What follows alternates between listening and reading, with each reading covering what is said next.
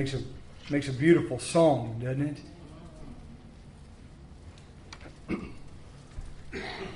Question is, is would we really rather have Jesus than anything? It's easy to say. It's kind of like what we was talking about just a minute ago, wasn't it, down there? That's, yeah. She says we, we know we're supposed to do all those things, but knowing we're supposed to and actually getting her done, sometimes it's two different things. Two different things. Well, it uh, it's a pleasure to be here in God's house with you this morning. Uh, I'm glad that you're here. I, I uh, shared with you a little bit earlier about how I had spent time getting my message together for this Sunday morning. And then after I got it done, then I turned my attention to Sunday school. And I found out that uh, God uh, had lined up my Sunday morning message again. Uh, I've seen Him do that so many times. Uh, almost identically with the Sunday school lesson before I had uh, prepared it. We, we taught out of Matthew chapter four, verse one through eleven this morning about the temptation of Christ in the wilderness and how Satan came against Him and tempted Him, taking Him up on the temple and making Him, you know, after He had fasted for forty days and forty nights. He had, it says afterwards He was a hungry. I guess so, amen, if you haven't eaten in forty days or forty nights. And then Satan shows up, the devil shows up and tempts Him uh, when He's at one of His weakest points. And of course, we realize that even though He was at one of His weakest points physically, He was at one of His stronger points spiritually, because that is what fasting is all about. Some people say, well, listen, I mean, He's God. Did He have a moment in His life when He was more spiritual than He was at other times? Remember that even though He was God, He never laid aside His deity, uh, but He did lay aside Uh, the powers of His deity, and He lived His life as a man here in this world. And that's why when the devil came against Him and tempted Him, it was a real temptation, because he was he was living His life in the flesh as a human being by the power of God living on the inside of Him. But we have that too. We have the Holy Spirit of God living in us. And certainly we should take the whole armor of God unto ourselves, that we might be able to stand against the wiles of the devil, because he is wily. Uh, he is very smart. He knows your weaknesses better than you know them yourself. So what we're going to be talking about is the little g God of this world. The little g God. Now when you use the little low, lowercase letter in the word God, what you do is reduce it from deity to authority. He, he's just an authority. He has been given an amount of power in this world. You can look at the President of the United States, and he is a little g God. He is a man with much authority in this world. But when you're looking at Satan or the devil, and you use that terminology for him, he has more power over this world than any other human being or any human being on the face of the planet. He has more authority and more power given to him by God than any man on this earth has been given by any government. He's powerful. He's real. And he wants to destroy you and your home and your family. He wants to destroy your life. He wants to destroy this church. If he can come against this church and have it not come together next week or next month or next year to where we come together and worship the Lord and Savior Jesus Christ, and then go out into the world and be a, a witness and a testimony to the people that are friends in our lives and in our concentric circle of influence, then certainly that is one of His goals. That's one of His desires, is to stop Christianity in its tracks. And, and we see um, by what's going on in, in America today that it is possible for a once mighty Christian nation to be reduced to a godless society. And we are we are seeing that in America. We are living in a in a godless system, a godless society. If you have your Bibles, let's turn to Second Corinthians chapter four. And we're just going to be looking at the uh, first seven verses there. We'll also be looking at First Corinthians chapter two and just one verse later on. uh, verse fourteen. But I, in Second Corinthians chapter four and verse one through seven, it reads like this.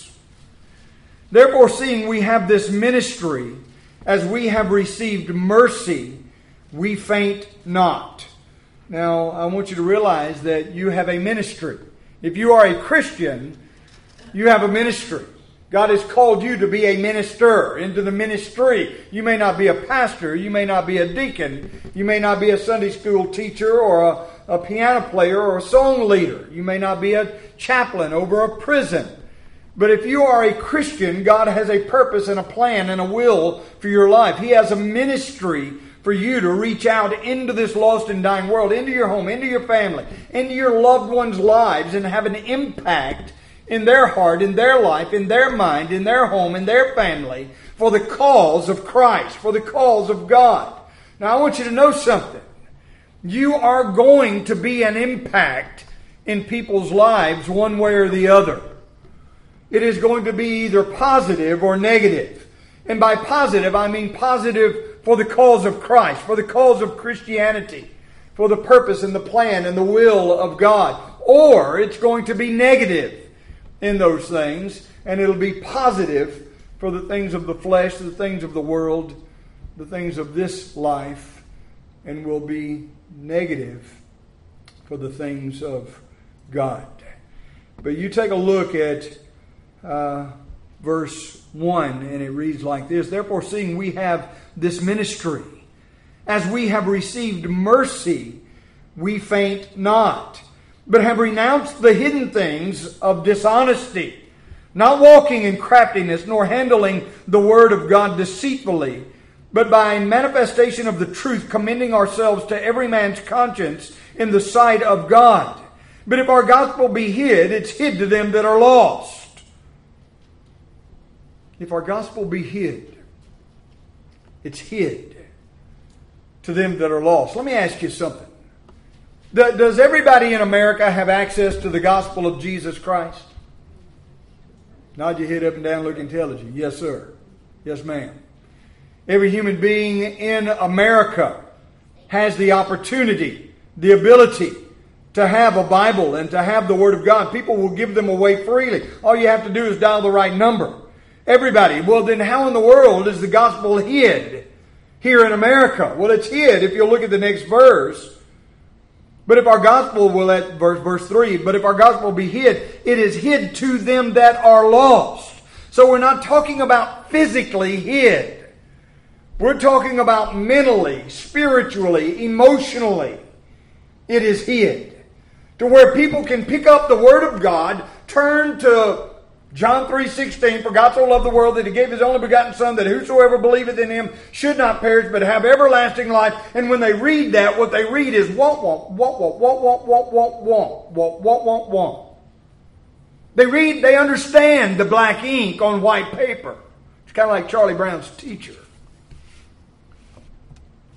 They understand the black ink on white paper. They can understand English, but they do not get the spiritual meaning and understanding of it. They can't grasp it. They can't receive it. That, that is what the other verse in First Corinthians two fourteen says. It says, but the natural man receiveth not the things of the Spirit, for they are foolishness unto him.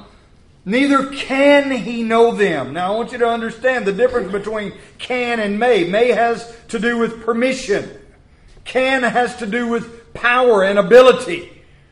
So if it says that the natural man, the lost man, remember what it said in chapter four and verse three, but if our gospel be hid, it's hid to them that are lost. Lost. The natural man is the lost man. The natural man is the man separated from God. The natural man is the man apart from the Holy Spirit of God, living on the inside of him. And First Corinthians two fourteen says, but the natural man receiveth not the things of the Spirit of God, neither can He. He has no power or ability. Oh, he has the permission. He may. Does God say to the whole world, repent. Receive Christ as your Lord and Savior. Come. Come to me, all that you that are laden and uh, heavy laden, and I'll give you rest.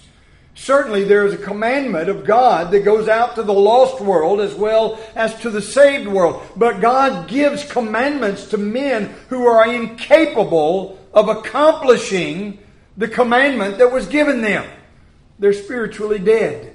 They're separated from God. And that's why it says, "But the natural man receiveth not the things of the Spirit of God, neither can he, for they are foolishness unto them. Neither can they he know them, because they are spiritually discerned." And they have no spiritual life. They have no understanding of the things of God. So if you go on in Second Corinthians chapter four and read verse four, it tells you why the gospel is hid. It is hid to them that are lost. And in verse four it says, "In whom the God of this world," there's that little g God of this world, "in whom the God of this world hath blinded the minds of them which believe not, lest the light of the glorious gospel of Christ, who is the image of God, should shine unto them. For we preach not ourselves, but Christ." We preach Christ Jesus, the Lord, and ourselves as your servants for Jesus' sake.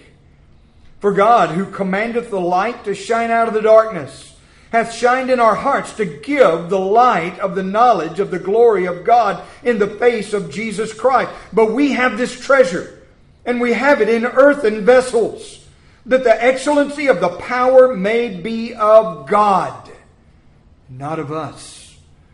See, I'm telling you, if God turns your light on, if God illuminates your mind, if God regenerates your soul and draws him to yourself, is the only hope for a person who is blinded by Satan. Now, I want you to take a, a look at a few things here. We're going to look at Satan's personality, his position, his purpose, his manner. But before that, there's some things that I just want to mention that uh, when, when we're talking about the devil, we've got to realize that the God of this world, when he blinds the minds of them which believe not, where does that take place? Is the devil, or let's say Satan, is a little bit too big a, you know, powerful angel that was kicked out of heaven to come to Lake Saint John Community Baptist Church personally himself and flutter around in here, go from person to person, blinding their minds, hiding the gospel? But he has a lot of fallen angels that got kicked out of heaven with him. And there, this room, I believe, is full of them. There's, there may be more of them in here than there are of us. There's only about thirty or so of us in here. There, there's no telling how many fallen angels are in here.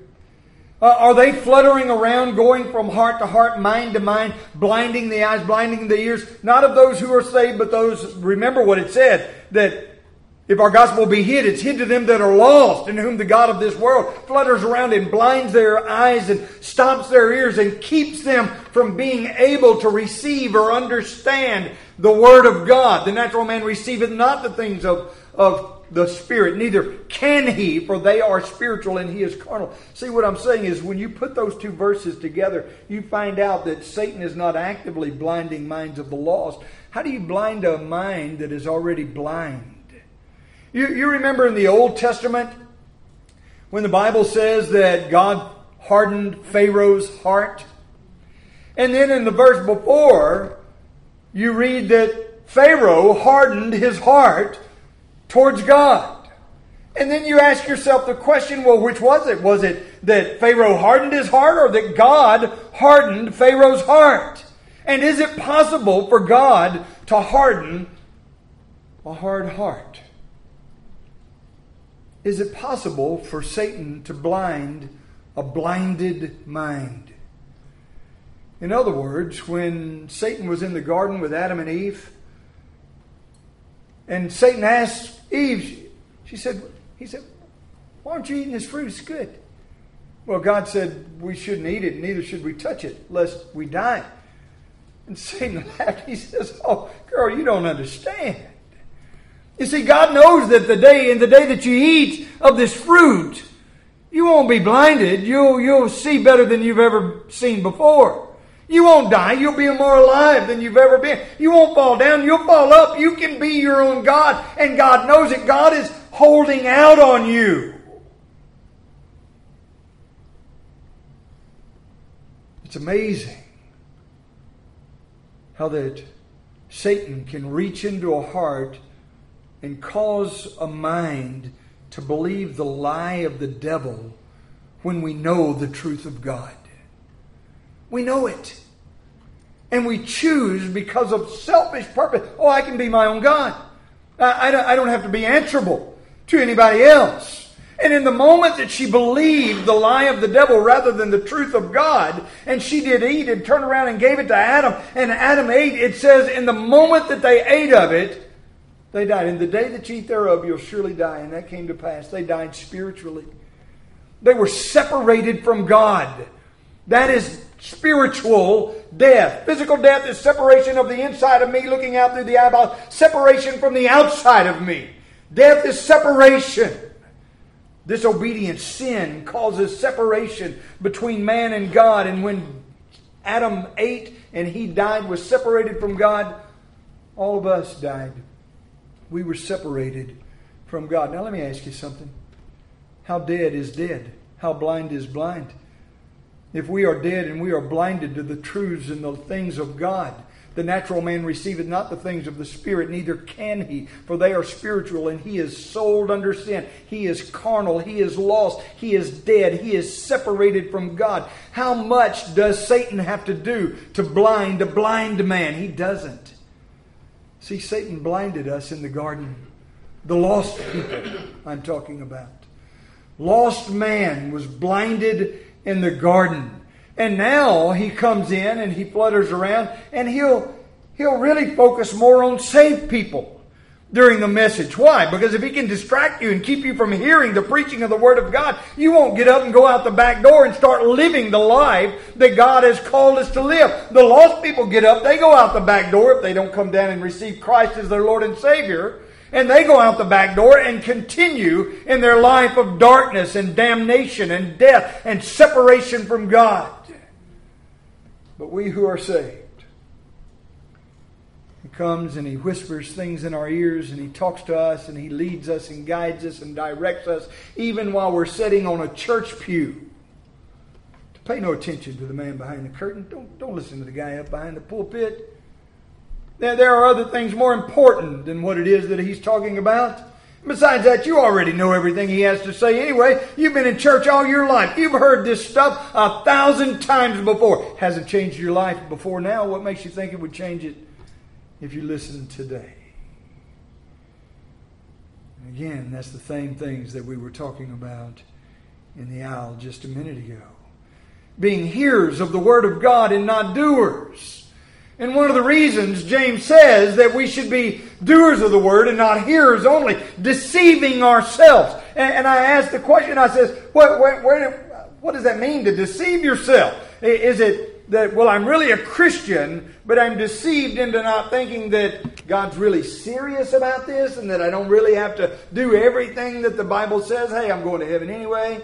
Or, or does it mean that we deceive ourselves into really actually thinking that we are saved when we're doomed, damned and lost and separated from Christ, and we don't have a desire to do the things that He wants us to do, and that's really why we don't do them, because we have no desire. We're separated from God. Well, I want you to notice that in Ephesians chapter six, verse twelve, by the way, it, it talks about, for we wrestle not against flesh and blood, but we wrestle against principalities and powers and rulers of the darkness of this world, against spiritual wickedness. That's where the real battle's going on. It's in the air around us that we don't see and we don't comprehend. We don't think about. Why? We don't want to think about it.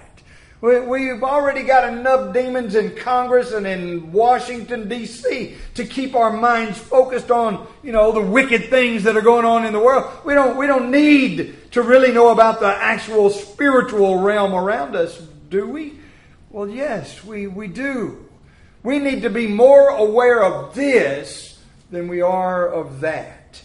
because this is the reality that's going to last for eternity.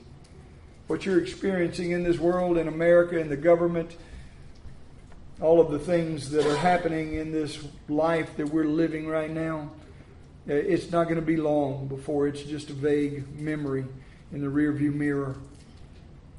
And what happens around us in the spiritual realm, that is the only realm that there will be then. But first of all, I want you to look at his personality. And by personality, and that, that means that he is a real person. A lot of people really believe that Satan is just, you know, some fig Newton of your imagination, that he's he's this uh, uh, uh, cartoon that people draw. He's a man runs around in a red suit with horns and a pitchfork. That is the farthest thing from the truth about who Satan really, really is. He's not a phantom. He's mighty. He's powerful.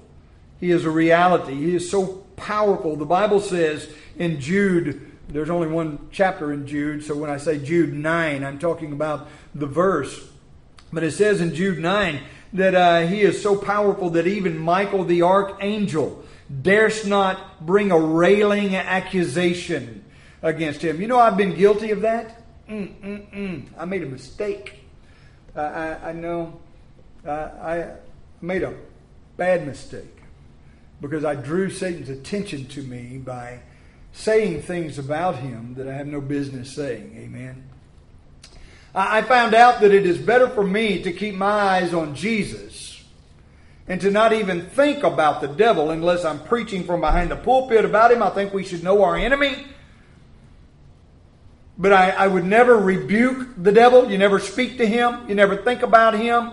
You always keep your eye, the moment that you think about him or start talking to him, that's the moment that you take your eyes off of Christ and put on him. And when you do that, it's like opening the door and inviting a vampire into your house. If there were such a thing.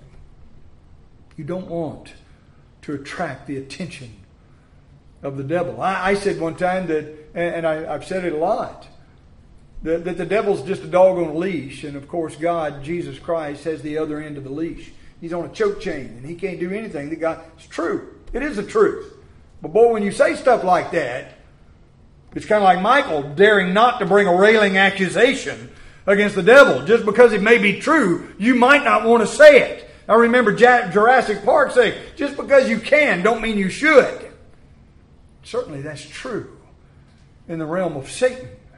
We should let him alone because he is a real, he is a mighty, he is a powerful angel. He is more powerful than all of the other angels in heaven.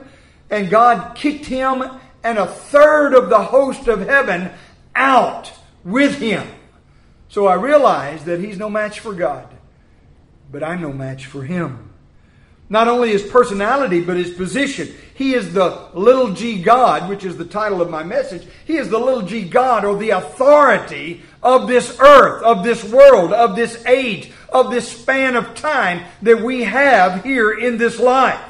God has given him that position of authority. Now I want you to realize something.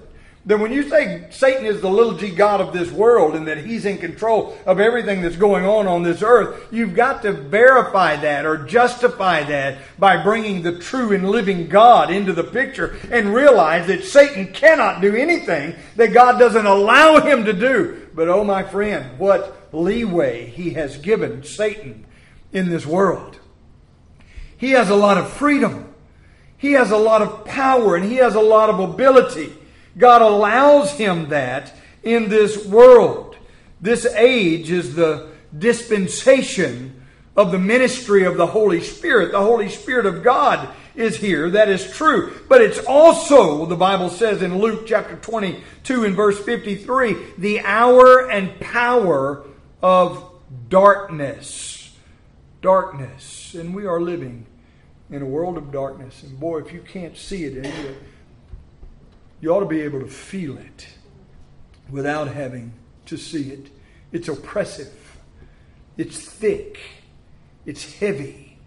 It's like a wet, heavy coat that I can't seem to quite get shook of. But I realize that in John's gospel, Satan is called the prince of this world three times Luke calls him that, and the prince and the power of the air, the spirit that now worketh in the children of disobedience. Ephesians chapter two, verse two. It was, it was doubtless under the influence that the rulers of this world killed Christ. You realize that?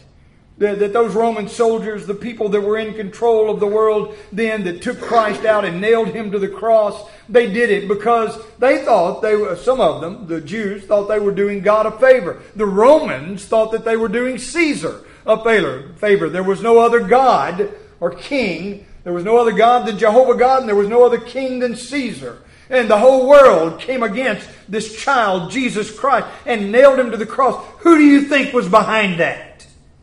Satan. Satan was in the way watching, snickering, laughing, thinking that he was gaining the upper hand and the victory. My friend, he thinks he gains the upper hand and the victory in our homes, in our families, in our lives. He's trying to do that on a daily basis. And sometimes we are so unaware, we're so unprepared for the battle that's going on around us and the position that Satan holds in it.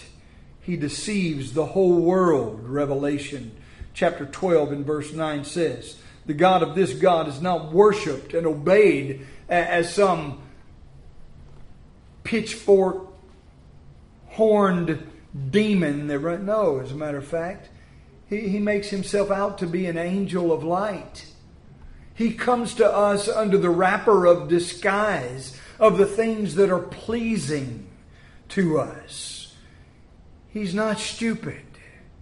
And he realizes what it takes to get into our home, to get into our hearts, to get into our lives, to get into our minds. He's the great deceiver.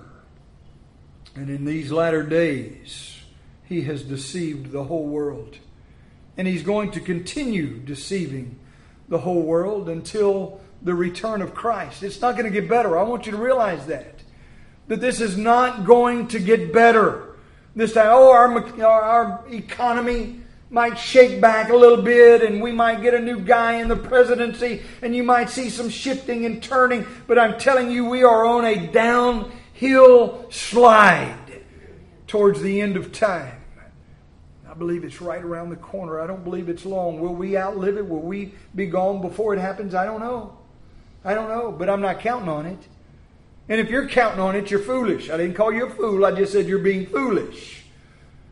If you're counting on living to be an old age in this world, I'm telling you that, that the end, the curtain is being closed and we're watching it. And he has not only a personality and a position, but he has a purpose. And that purpose is to blind the minds that the light of the glorious gospel of Christ shouldn't dawn. You know, has it, has it ever dawned on you that nothing ever dawns on God? God's never caught by surprise. Nothing catches Him unaware. And what He's doing is He's trying to keep the truths of the gospel, not only by blinding the minds of the lost, which was done in the garden, but hindering and blinding and confusing the minds of the saved. He's trying to keep us from being able to understand the importance of what this is really all about. You see, we're, we're so caught up in the things of the flesh, the things of the world, the entertainment, the fun, the, you know, it, it's, it's, it's really not that serious, is it? It's the most important, the most serious thing in your life is how you live your life for Christ. How, how the importance that you place on the Word of God and, and His obedience and faithfulness and keeping the Word of God. Is it of any importance at all to us? As well, as long as I believe in God and believe in Jesus, the Son of God, gave up heaven, put on flesh, became a man, went to the cross, shed His blood, died for my sins. I've given Him my heart. I've asked Him to forgive me, and now I'm going to heaven. I'm saved so I can go on and have my fun and enjoy this life. Right? Wrong. Wrong, wrong, wrong, wrong. That is so wrong. And the whole world has been blinded by such a simple little trick of the devil to make us think that the importance of the Word of God in our hearts, our homes, our families, our lives is really of unimportance, that it really doesn't matter that much. My, my friend, I'm telling you, it is the only thing.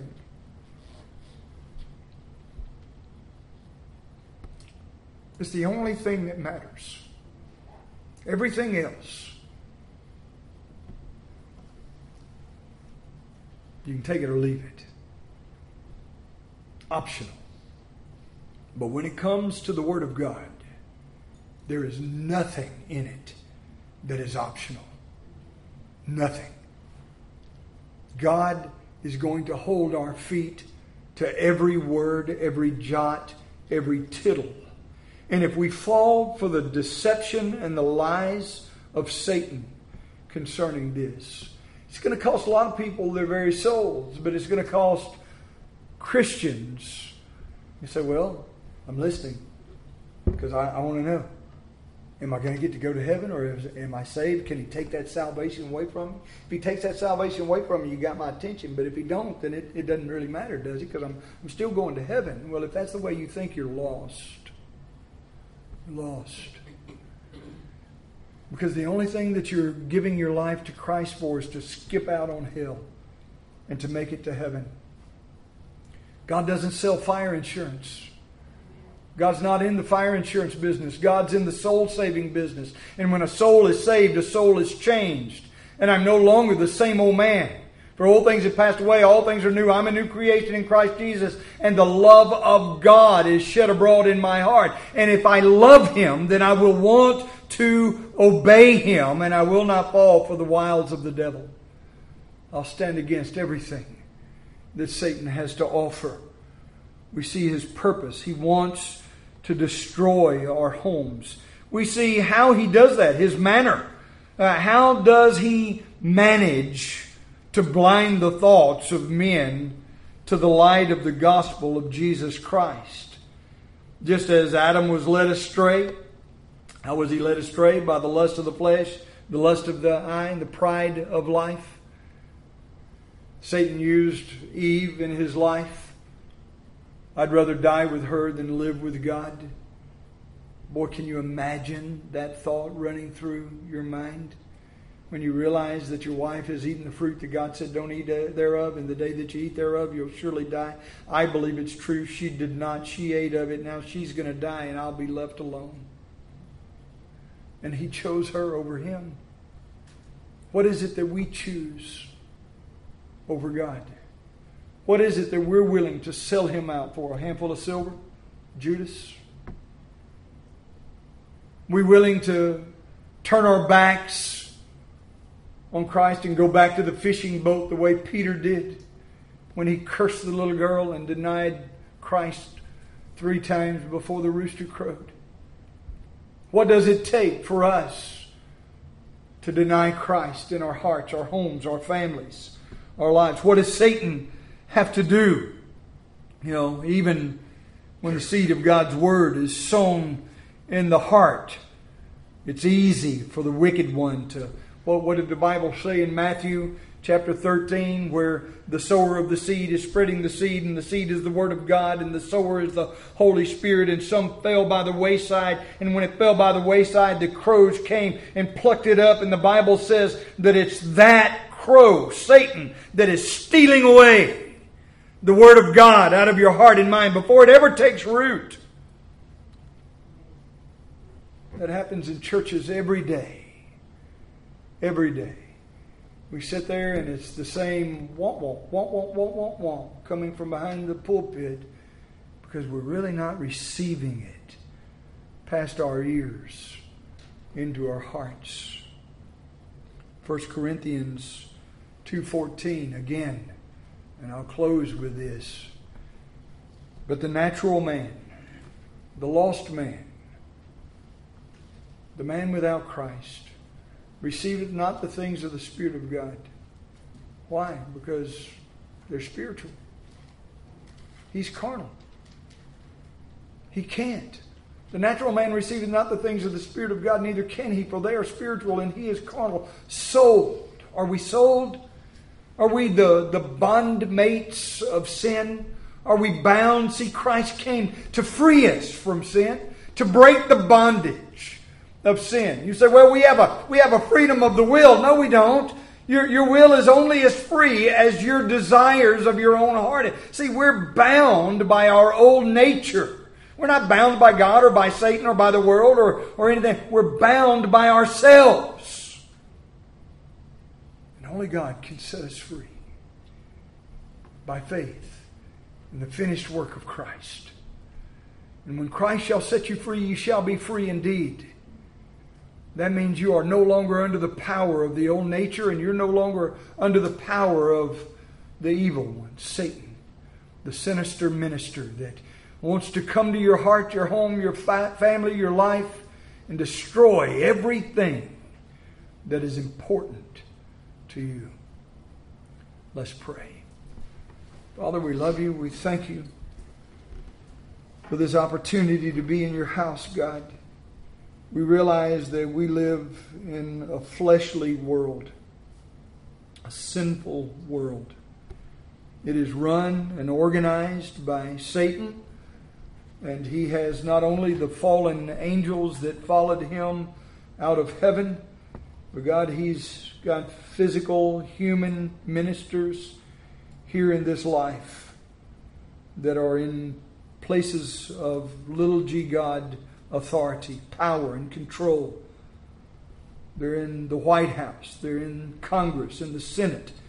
They're in the governments of the states, and they're in the law enforcement agencies. And God, they're everywhere. Lord, we need to be aware of the battle that we're in, the war, the fight, the race that we run. God, help us to keep our focus, to keep our mind, to keep our heart right with you. We'll give you the praise and the glory for that, not only here and now, but for eternity. We pray this in Jesus' name and for his sake. Amen.